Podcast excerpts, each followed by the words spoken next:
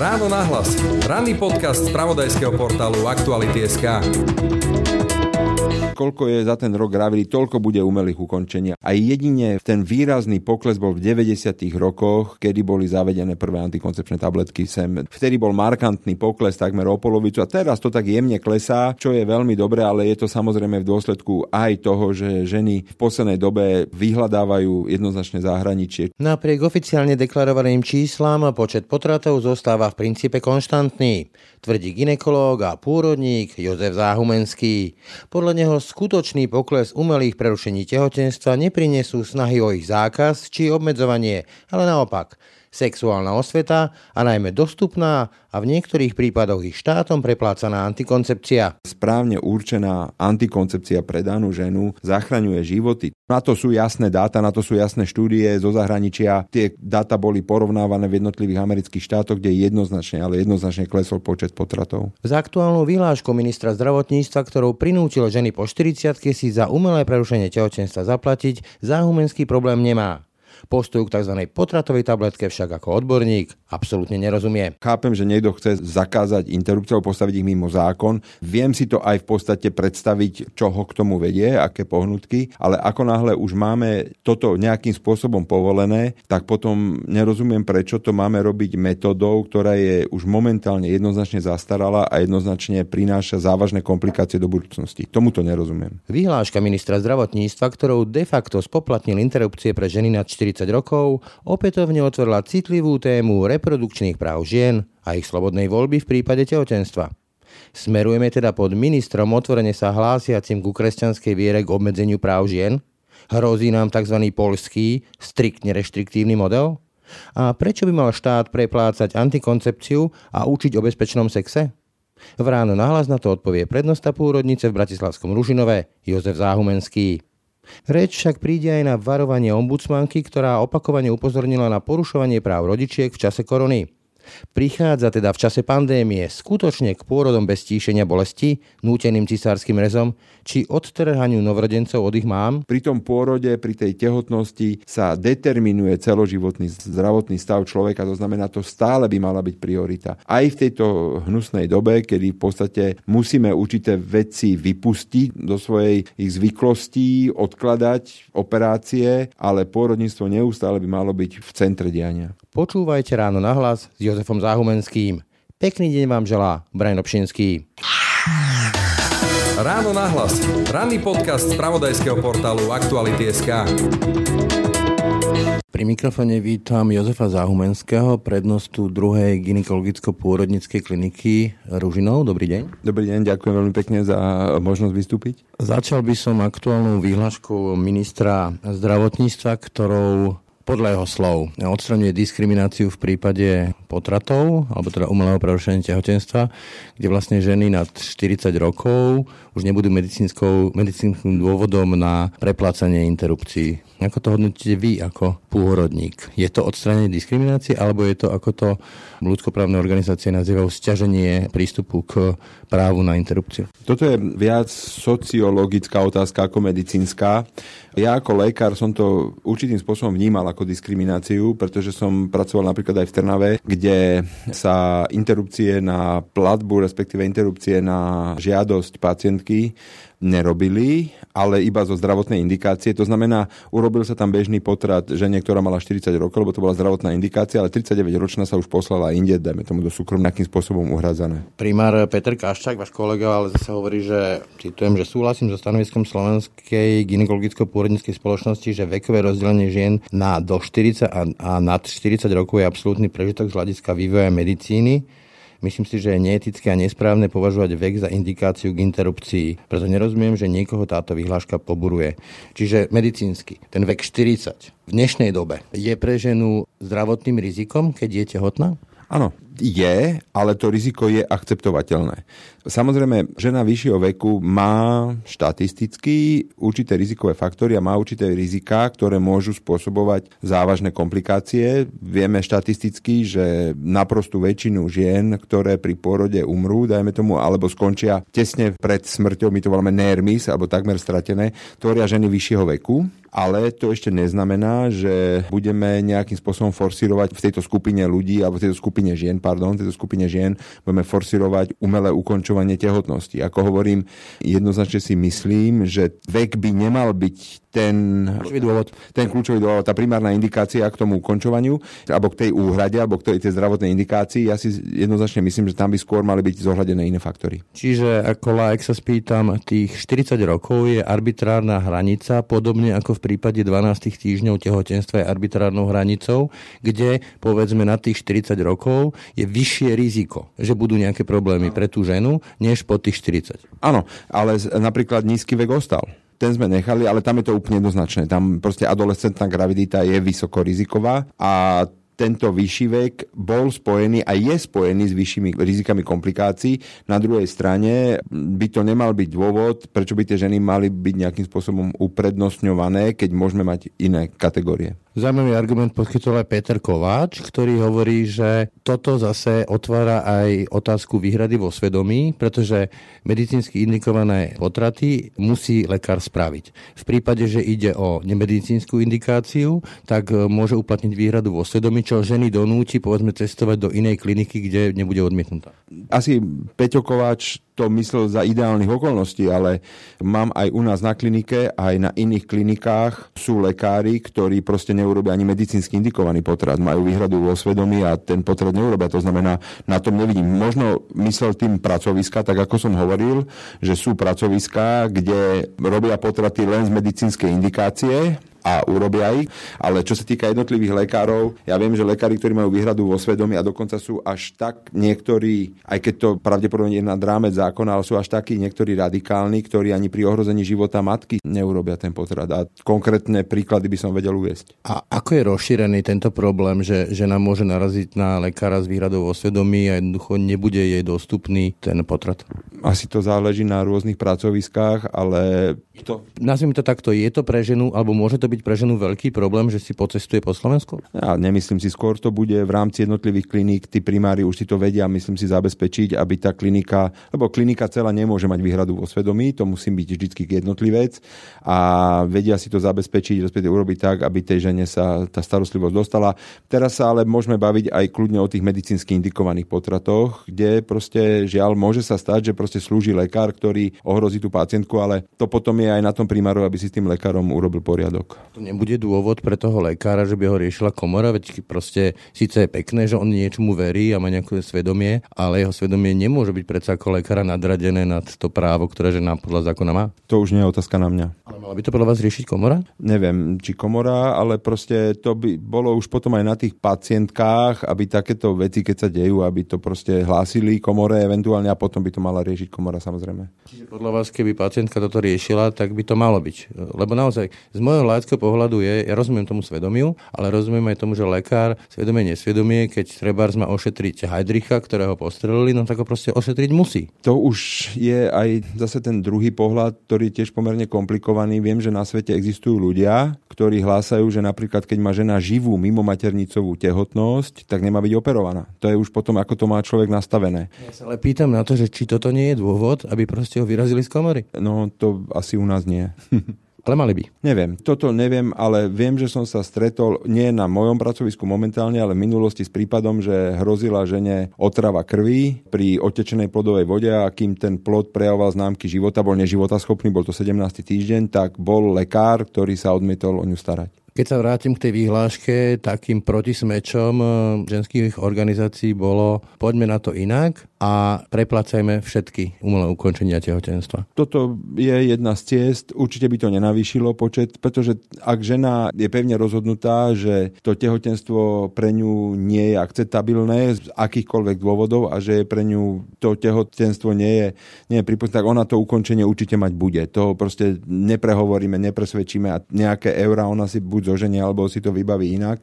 Takže si myslím, že by to nenavýšilo počet potratov Pre nás je vždy v tomto najdôležitejšia primárna prevencia. To znamená zabrániť, aby nedošlo k neželanej gravidite. A žiaľ Bohu, 40% tehotností je neplánovaných. To... Čiže proste preplácanie antikoncepcie napríklad. Napríklad, jednoznačne. To sú, na to sú jasné dáta, na to sú jasné štúdie zo zahraničia. Momentálne sú rôzne možnosti. Existuje dlhodobá reverzibilná antikoncepcia aj pre mladé ženy, kde nemusia brať tabletky, všetko sa dá zabezpečiť.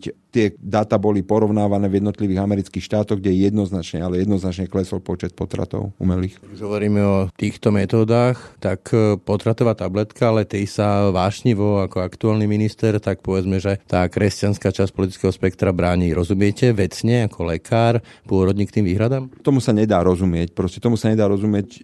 Chápem, že niekto chce zakázať interrupciu alebo postaviť ich mimo zákon. Viem si to aj v podstate predstaviť, čo ho k tomu vedie, aké pohnutky, ale ako náhle už máme toto nejakým spôsobom povolené, tak potom nerozumiem, prečo to máme robiť metodou, ktorá je už momentálne jednoznačne zastarala a jednoznačne prináša závažné komplikácie do budúcnosti. Tomuto nerozumiem. Pýtam sa ako úplný like. Nie je povedzme tá potratová tabletka riziková v tom, že žena ju užije doma v nejakých domácich pomeroch a môže prísť nejakým zásadným komplikáciám, kde pritom povedzme, že aj umrie? Takto. Tam, kde sa tá potratová tabletka používa, ja poviem konkrétne Česká republika alebo Rakúsko, tam je to vždy sledované lekárom. Nerobí sa to na čierno, lebo tá žena má k tomu prístup, tým pádom je odsledovaná. Práve naopak. V Polsku sa to robí potratovou tabletkou korenšpondenčne. Pomocou... Tajne. Není to tajne, je to oficiálne Svetová organizácia ginekologov pôrodníkov má webové stránky, kde si môže Polka alebo žena z inej krajiny s obmedzeným prístupom k bezpečným potratom si môže zažiadať o túto tabletku, oni ju pošlu, oni ju odsledujú na diálku, v podstate telemedicínou a funguje to jediné, čom je chyba alebo v čom je problém, je to akceptabilné, je to funkčné, ide to, že polský štát stráca absolútne kontrolu nad počtom potratov. Oni vôbec netušia, akým spôsobom to tam funguje. No, tak ale napríklad si viem predstaviť, že vidí to poštár trebárs, domyslí si to, ešte ju úda a skončí v base. Žena nemôže. Žena ani, myslím si, že ani v Polsku nefunguje žena, ktorá postupuje potrat je beztrestná podľa zákona.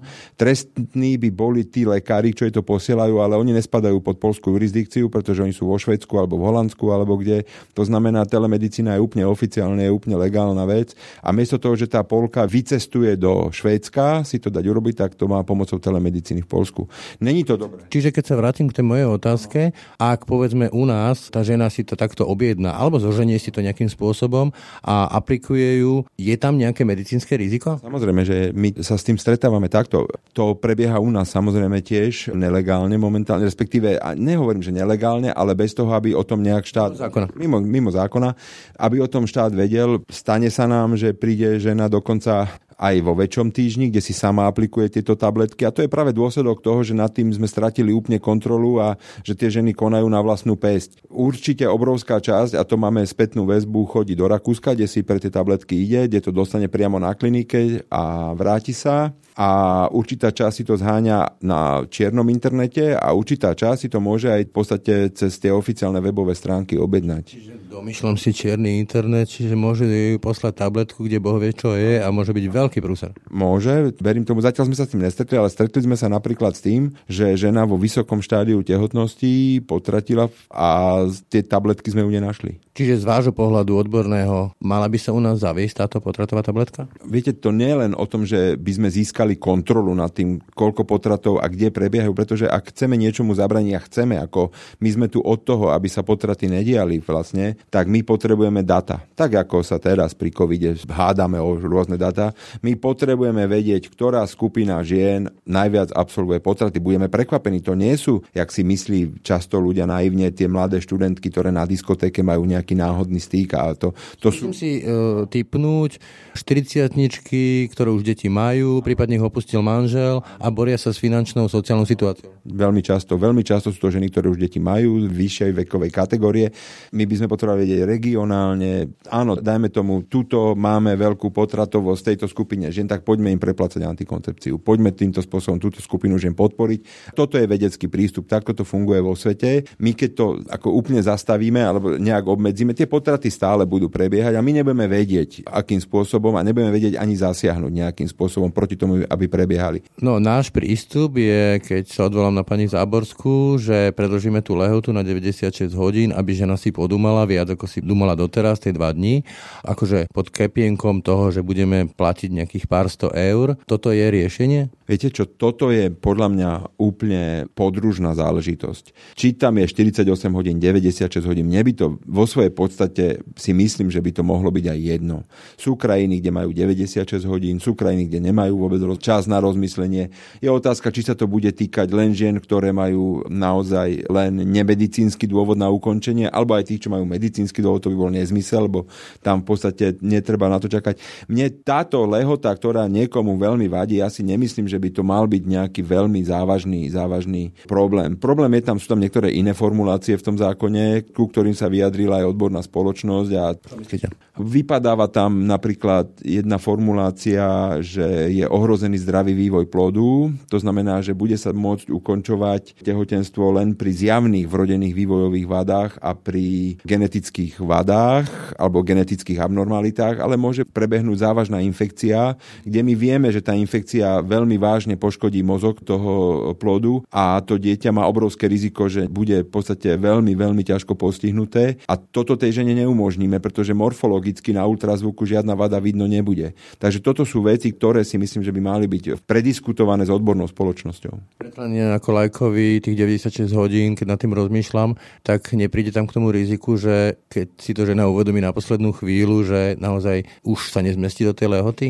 Asi áno. To 40... To môže, hej. Viem si to predstaviť, že sa to stane. Ešte sa môže stať, dajme tomu, ak naozaj bude v meste, kde nemá prístup k e, interrupcii, to znamená, alebo k potratu, že bude niekde z nejakého mesta, kde to nerobí, musí vycestovať niekde inde, narazí tam na niekoho. Áno, viem si predstaviť, že takýmito obštrukciami by sa to dalo odložiť, ale hovorím, že potom tá žena sa zdvihne, pôjde do Rakúska, kde to je do 15. alebo 14. týždňa, to znamená, kde si vyzdvihne tabletky a my absolútne nebudeme tušiť o tom, že sa niečo také udialo. Keď sa na to pozerám, tento návrh pani Záborskej, potom teraz táto vyhláška ministra Krajčího. Má to jasný čitateľný trend a objavujú sú tu už úvahy, že či to neskončí ako v Polsku. Aktuálne som čítal o prípade úplne desivom, kde ženu vlastne ten zákon núti donosiť dieťa, o ktorom medicína jasne povedala, že umrie, neviem, či tesne po pôrode alebo krátko pôrode, pretože je tak postihnuté, vyjadrujem sa laicky, že nemá šancu prežiť. Môžeme takto skončiť? Môžeme.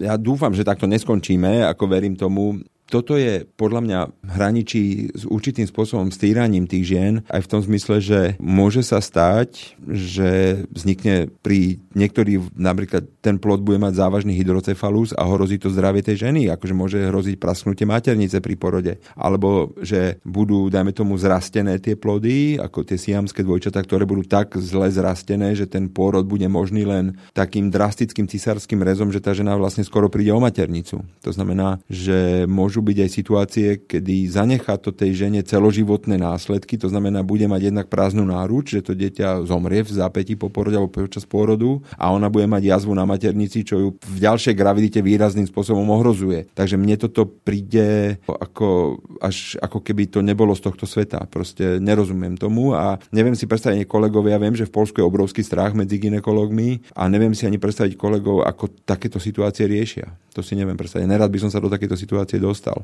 Už dosť stačí a ja som to tu nepovedal, ale to by som rád ešte k tým tabletám povedal, že prečo vlastne my by sme ako odborná spoločnosť boli vďační za možnosť tabletového ukončenia gravidity, lebo ten chirurgický výkon sám o sebe je nebezpečný, môže byť, môže tam byť komplikácia, ale hlavne žena, ktorá absolvuje chirurgický potrat s vyčistením maternice, má o niečo vyššie riziko v nasledujúcej gravidite zo závažného krvácania. A až som písal teraz posudok, umrtie pri porode, kde tá žena mala v anamnéze potrat chirurgickou metodou a preto mala vrastenú placentu a tá žena umrela pri porode. Keby mali možnosť medicamentózneho ukončenia, tá žena by pravdepodobne žila. No, ja rozmýšľam, že táto debata je možno do veľkej miery deformovaná tým, že asi sme už zabudli, že tehotenstvo je vec, ktorá nie je jednoduchá a môže končiť vážnymi následkami.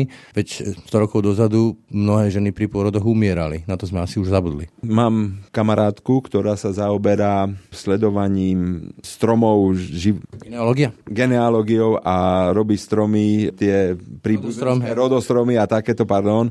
A ona, keď chodí po tých cintorínoch, tak tam sú umrtia žien vo veku 25-30 rokov, veľmi časté. A to je najväčšou pravdepodobnosťou porod. No a 5 detí im zostalo ako siroty. Ale rozumiete vôbec tomuto tlaku pri tých súčasných číslach, ktoré ukazujú, že ten trend naozaj je, že ženy vážne zvažujú tie interrupcie, nie je to pre nich žiadna prvá voľba a ten počet e, umelého ukončenia tehotenstva jednoducho klesá. Ten pokles, ja mu neverím, ten pokles je tým, že chodia do zahraničia. To je jednoznačne. To si ja myslím a snažím... Podľa vás je to také konštantné číslo? Ja si myslím, že áno. Ja si myslím, že to kopíruje počet gravidít. Proste koľko je za ten rok gravidít, toľko bude umelých ukončenia. A jedine ten výrazný pokles bol v 90. rokoch, kedy boli zavedené prvé antikoncepčné tabletky sem, alebo tie modernejšie antikoncepčné tabletky, kedy došli zo zahraničia. Vtedy bol markantný pokles takmer o polovicu a teraz to tak jemne klesá, čo je veľmi dobré, ale je to samozrejme v dôsledku aj toho, že ženy v poslednej dobe vyhľadávajú jednoznačne zahraničie, čo je jednoduché, je to v podstate jedna návšteva kliniky pri Viedni a pacientka nemusí nikam do nemocnice, nemusí nič a má to za sebou. Keď žena naozaj chce, tak si tie peniaze zoženie. Samozrejme, tá cena je približne rovnaká. Čiže z vášho pohľadu tou najlepšou protipotratovou legislatívou alebo opatrením, ak by teda išlo naozaj o to znížiť počet potratov, by bola antikoncepcia. Rozšírenie antikoncepcie, preplácanie antikoncepcie a nejaká sexuálna osveta. Jednoznačne. Budem zrejme vašim niektorými poslucháčmi obvinený z toho, že možno robím nejakú, pre nejakú farmafírmu alebo čo, ale ja naozaj skutočne nemám s tým nič spoločné. Kto sa tým trošku zaoberá a vidí do toho a pozrie si na to bez ideologického nánosu, tak jednoznačne v tom má úplne jasno. Proste správne naordinovaná alebo respektíve správne určená antikoncepcia pre danú ženu zachraňuje životy. To je práve jedna z vecí, ktorá sa tu veľmi málo sa o nej hovorí, ale my máme aj taký pojem ako prekoncepčná starostlivosť. Toto nás trápi. Viete, tých 40% tehotností je neplánovaných. Z nich približne vo svete u nás, možno menej, vo svete z tých 40% neplánovaných gravidít polovica končí potratom a druhá polovica pokračuje ďalej. Ale to je stále pomerne veľké percento žien, kde tá žena nechcela otehotneť a neurobila určitú prípravu k tej gravidite.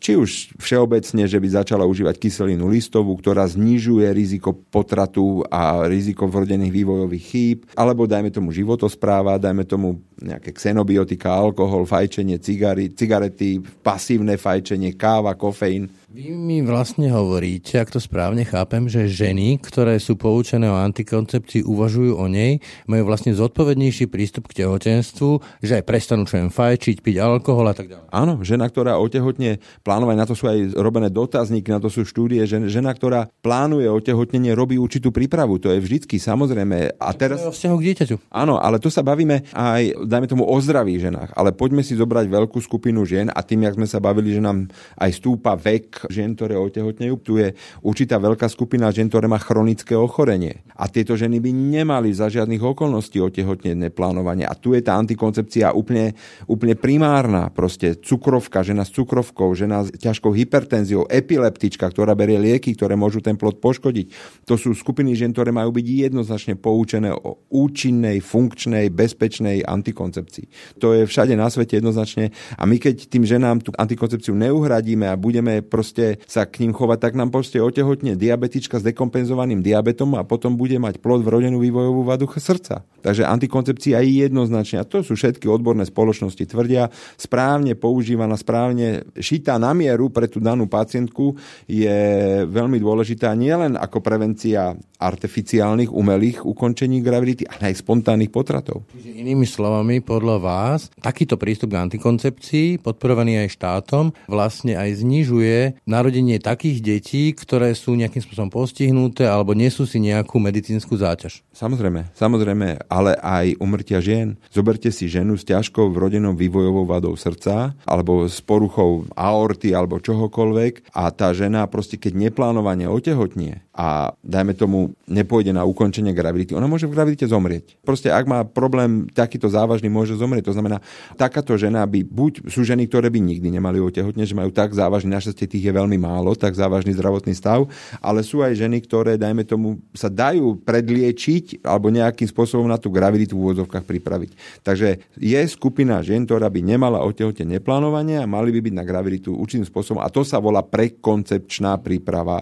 A to je vlastne súčasťou perinatálneho programu, ktorý by bolo dobre prijať. Kresťanisti, použijem tento termín politologa Pavla Hardoša, by vám povedali, že ale kľúčové je to dieťa, oni to volajú dieťa, nie plod. Z vášho pohľadu, kde sú potom tie práva v ženy, ktoré sa vlastne podľa judikatúry ústavného súdu vyvažujú, lebo tam ide o súboj dvoch práv podľa ústavného súdu, práva ženy na súkromie, telesnú integritu a povedzme, že budúcnosť, nazvime to takto, a práva plodu, ktoré sa potom arbitrálne v tom 12. týždni preklapajú z práv ženy na práva plodu. Toto je, nie je otázka pre lekára, si myslím. Čiže z vášho pohľadu diskutovať dnes o tom, že žena nemá právo na svoje telo, na svoju telesnú integritu, je absurdné? Poďme do rámcov našej legislatívy, je to tam jasne dané, ústavný súd to jasne povedal, takže ja si osobne myslím, že práve ten plod má právo aj vyrastať tele, ktoré je maximálne možne zdravé. Neviem teraz, či to poviem takto správne, ak to predstavujem. To znamená, je to v záujme plodu,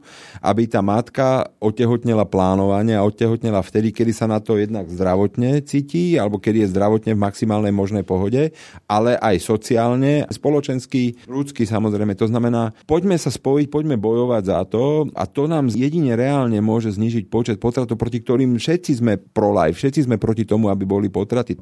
Nikto to nerobí rád, všetci všetci sme z toho nešťastní, že to je, ale poďme to urobiť tak, aby to naozaj prinieslo výsledky. A nie, že niečo my si legislatívne odškrtneme, že dobre, na Slovensku sa nebudú robiť potreby. Oni tu budú. Oni tu budú, ale my o nich nebudeme vedieť. Ak je toto cesta, tak potom, no neviem. Nová téma. Separácia matik od e, babetiek či zákaz prevádzajúcej osoby pri pôrode.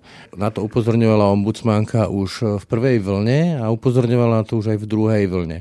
Ja osobne som bol pri obidvoch pôrodoch svojich detí a nielen pre mňa, ale viem, že aj pre moju ex-manželku to bolo dosť dôležité. Z vášho pohľadu, ako je možné, že sa toto deje a povedzme, že tí pôrodníci nechápu napríklad to separácie bábetka od matky? Je za tým strach, ignorancia? Čo je za tým? Ja začnem trošku aj možno do široka. Musím priznať svoju chybu alebo určité pochybenie, že sme v prvej vlne sme aj my zakázali prístup do provodu k pôrodu. A poviem vám prečo. Strach? No, my sme v prvej vlne, viete, celé sa to určitým spôsobom vyvíja. Je zaujímavé, ináč to by bolo na jednu veľmi aj zaujímavú štúdiu. Snáď sa toho dožijem o niekoľko rok, 10 ročí, keď sa spätne pozrieme, celé to bolo veľmi, veľmi aj vývoj vnútri v nás, v ľuďoch, aj v zdravotníkoch sa to posunovalo. My sme v tej prvej vlne, kedy sme vlastne boli ešte relatívne v bezpečí, sme sa viacej báli ako teraz, kedy to už je vypuklo naplno, už je to reálne.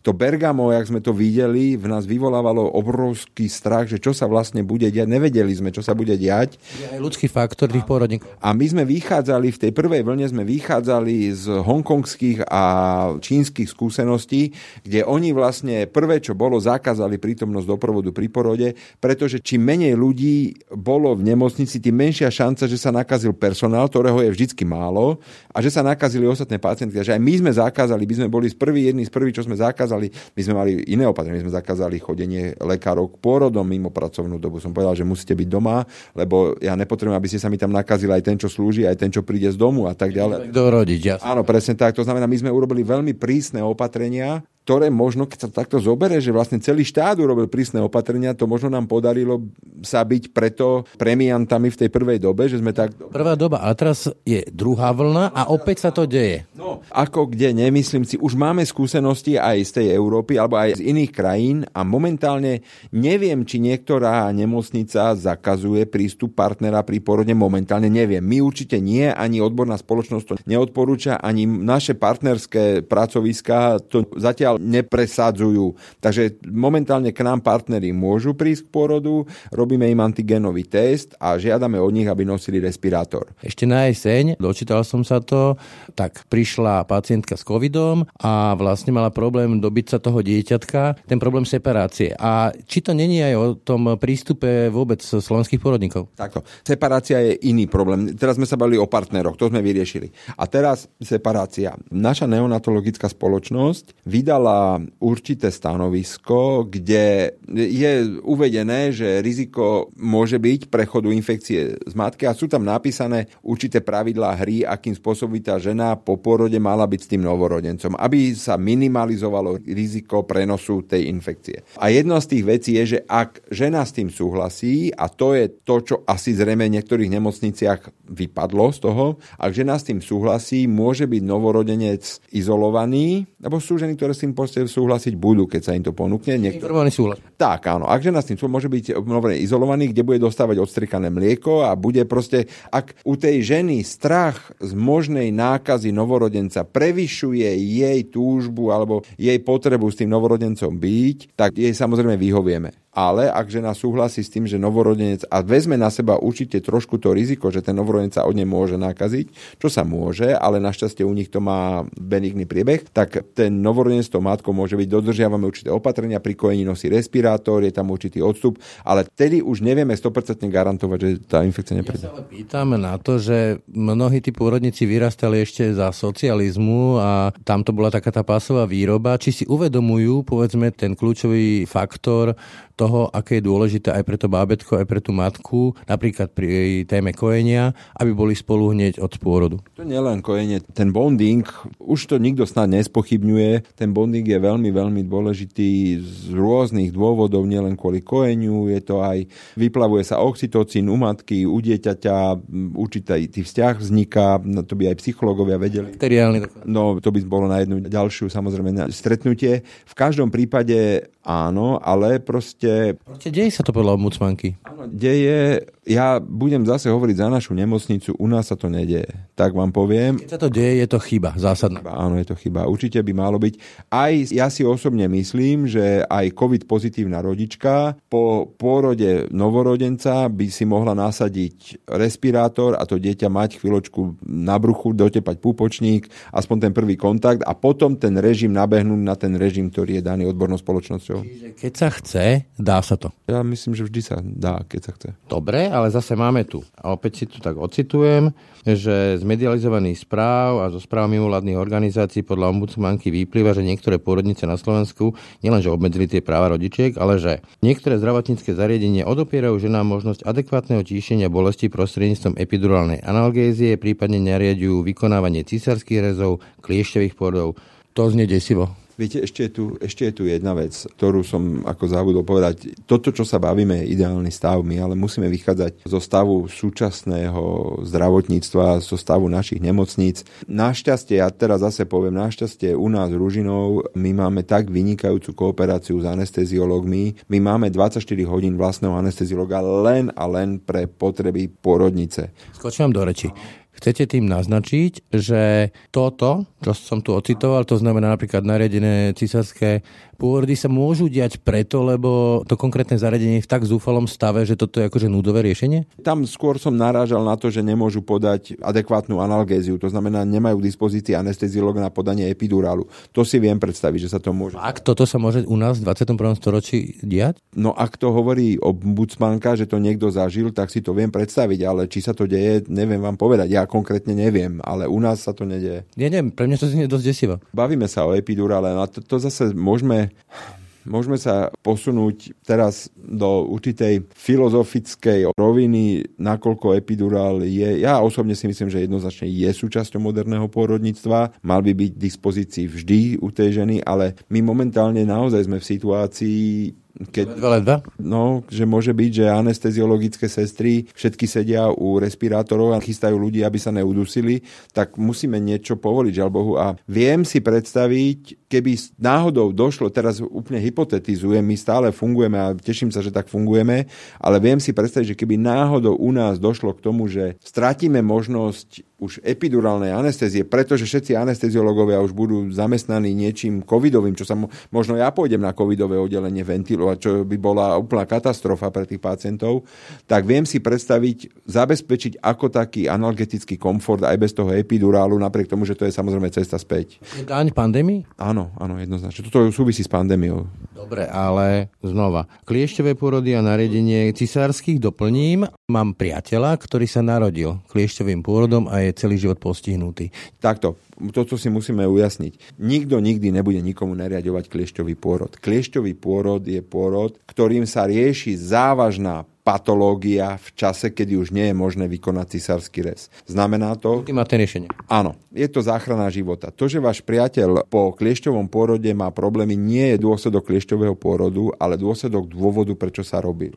To znamená, tam pravdepodobne prebiehal, teraz hypotetizujem, prebiehal nedostatok kyslíka a lekár mu zachránil život, že ho vybral kliešťami von. Keby organizoval cisársky rez, tak než by sa zorganizoval cisársky rez, váš priateľ by bol po smrti. Dobre? Takže kliešťový pôrod je ich v súčasnej dobe, my ich máme ani nie 1,5% približne a sú prísne indikované na záchranu života plodu a sú pre plod bezpečné. Ešte chcem povedať laickej verejnosti, ktorá si myslí, že kliešte znamená problém. Kliešte sú pre plod vysoko bezpečné, lebo kliešte samotné robia ochranu hlavičky. Ale proste niekedy sa musia urobiť. Ale neviem si predstaviť situáciu, že by sme teraz robili kliešťové pôrody preto, že je COVID alebo že je nejaká pandémia. A je pandémia a to, ako ste priznali, že je to daňou mnohé tie veci v pôrodníctve tej pandémii dôvodom na nariadovanie císarských pôrodov? No, to tiež mi príde ako nezmysel. Akože tiež cisársky rez musí mať svoje indikácie, prečo sa robí svoje kontraindikácie.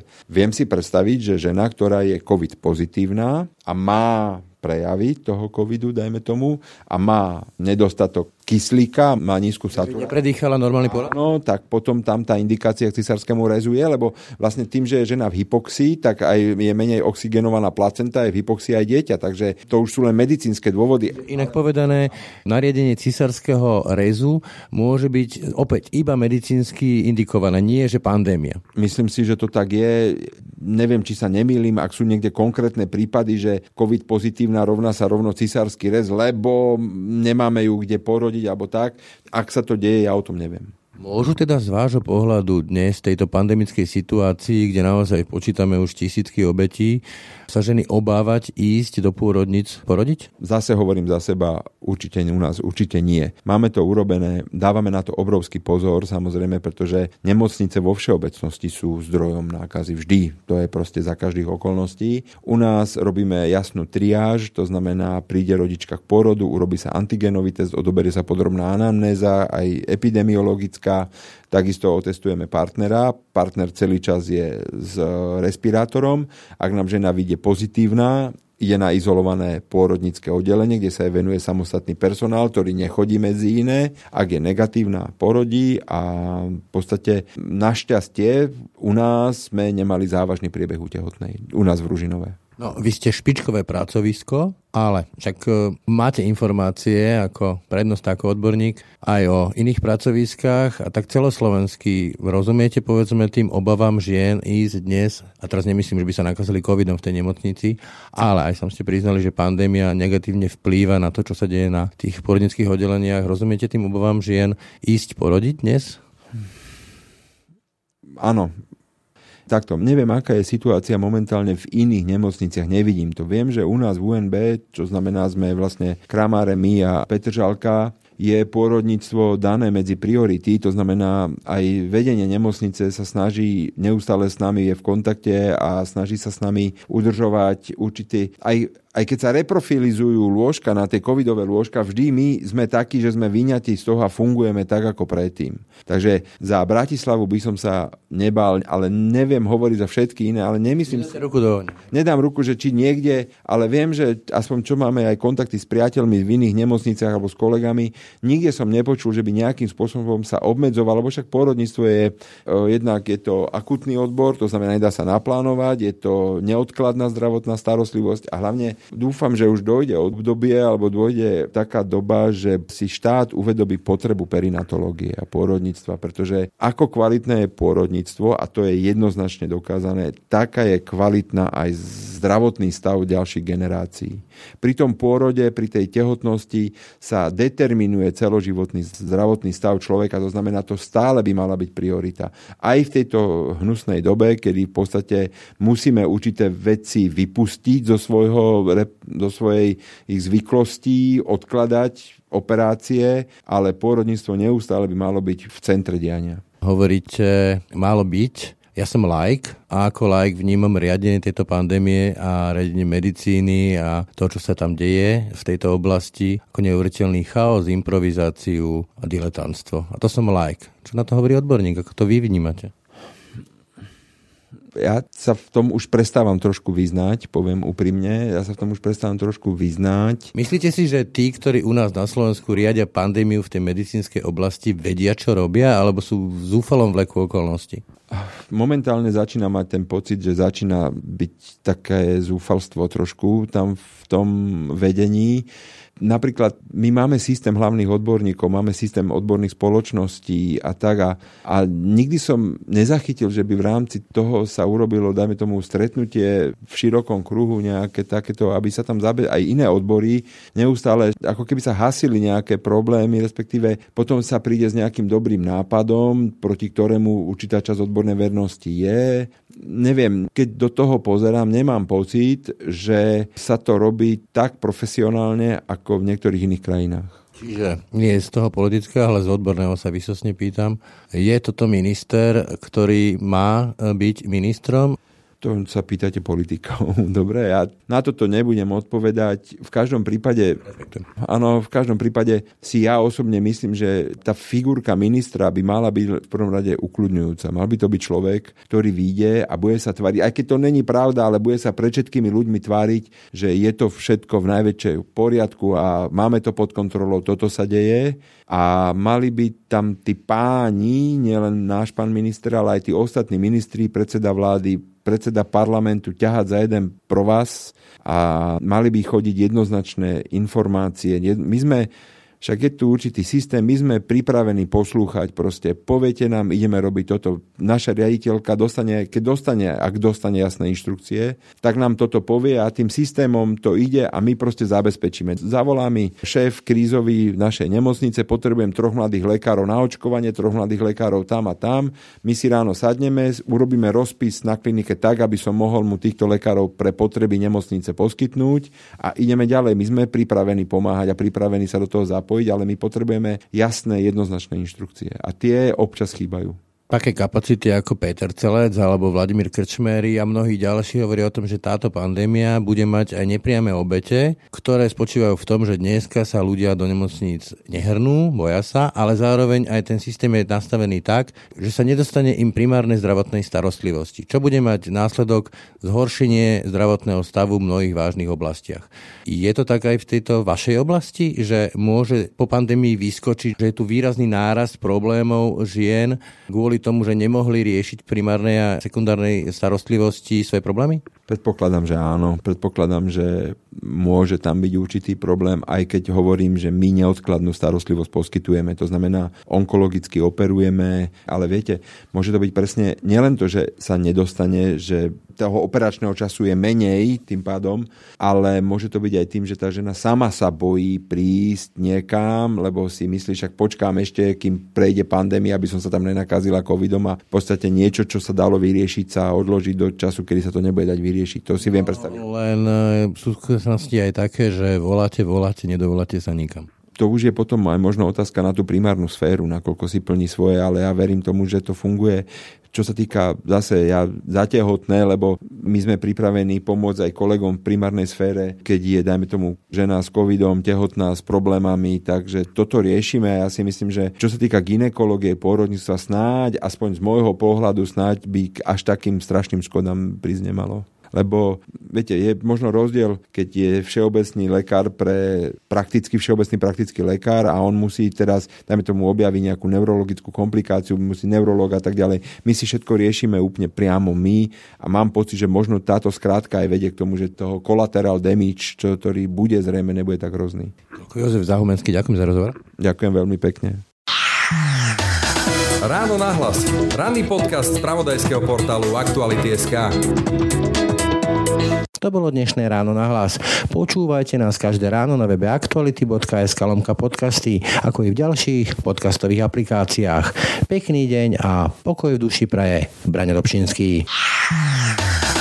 Všetky podcasty z pravodajského portálu Aktuality.sk nájdete na Spotify a v ďalších podcastových aplikáciách.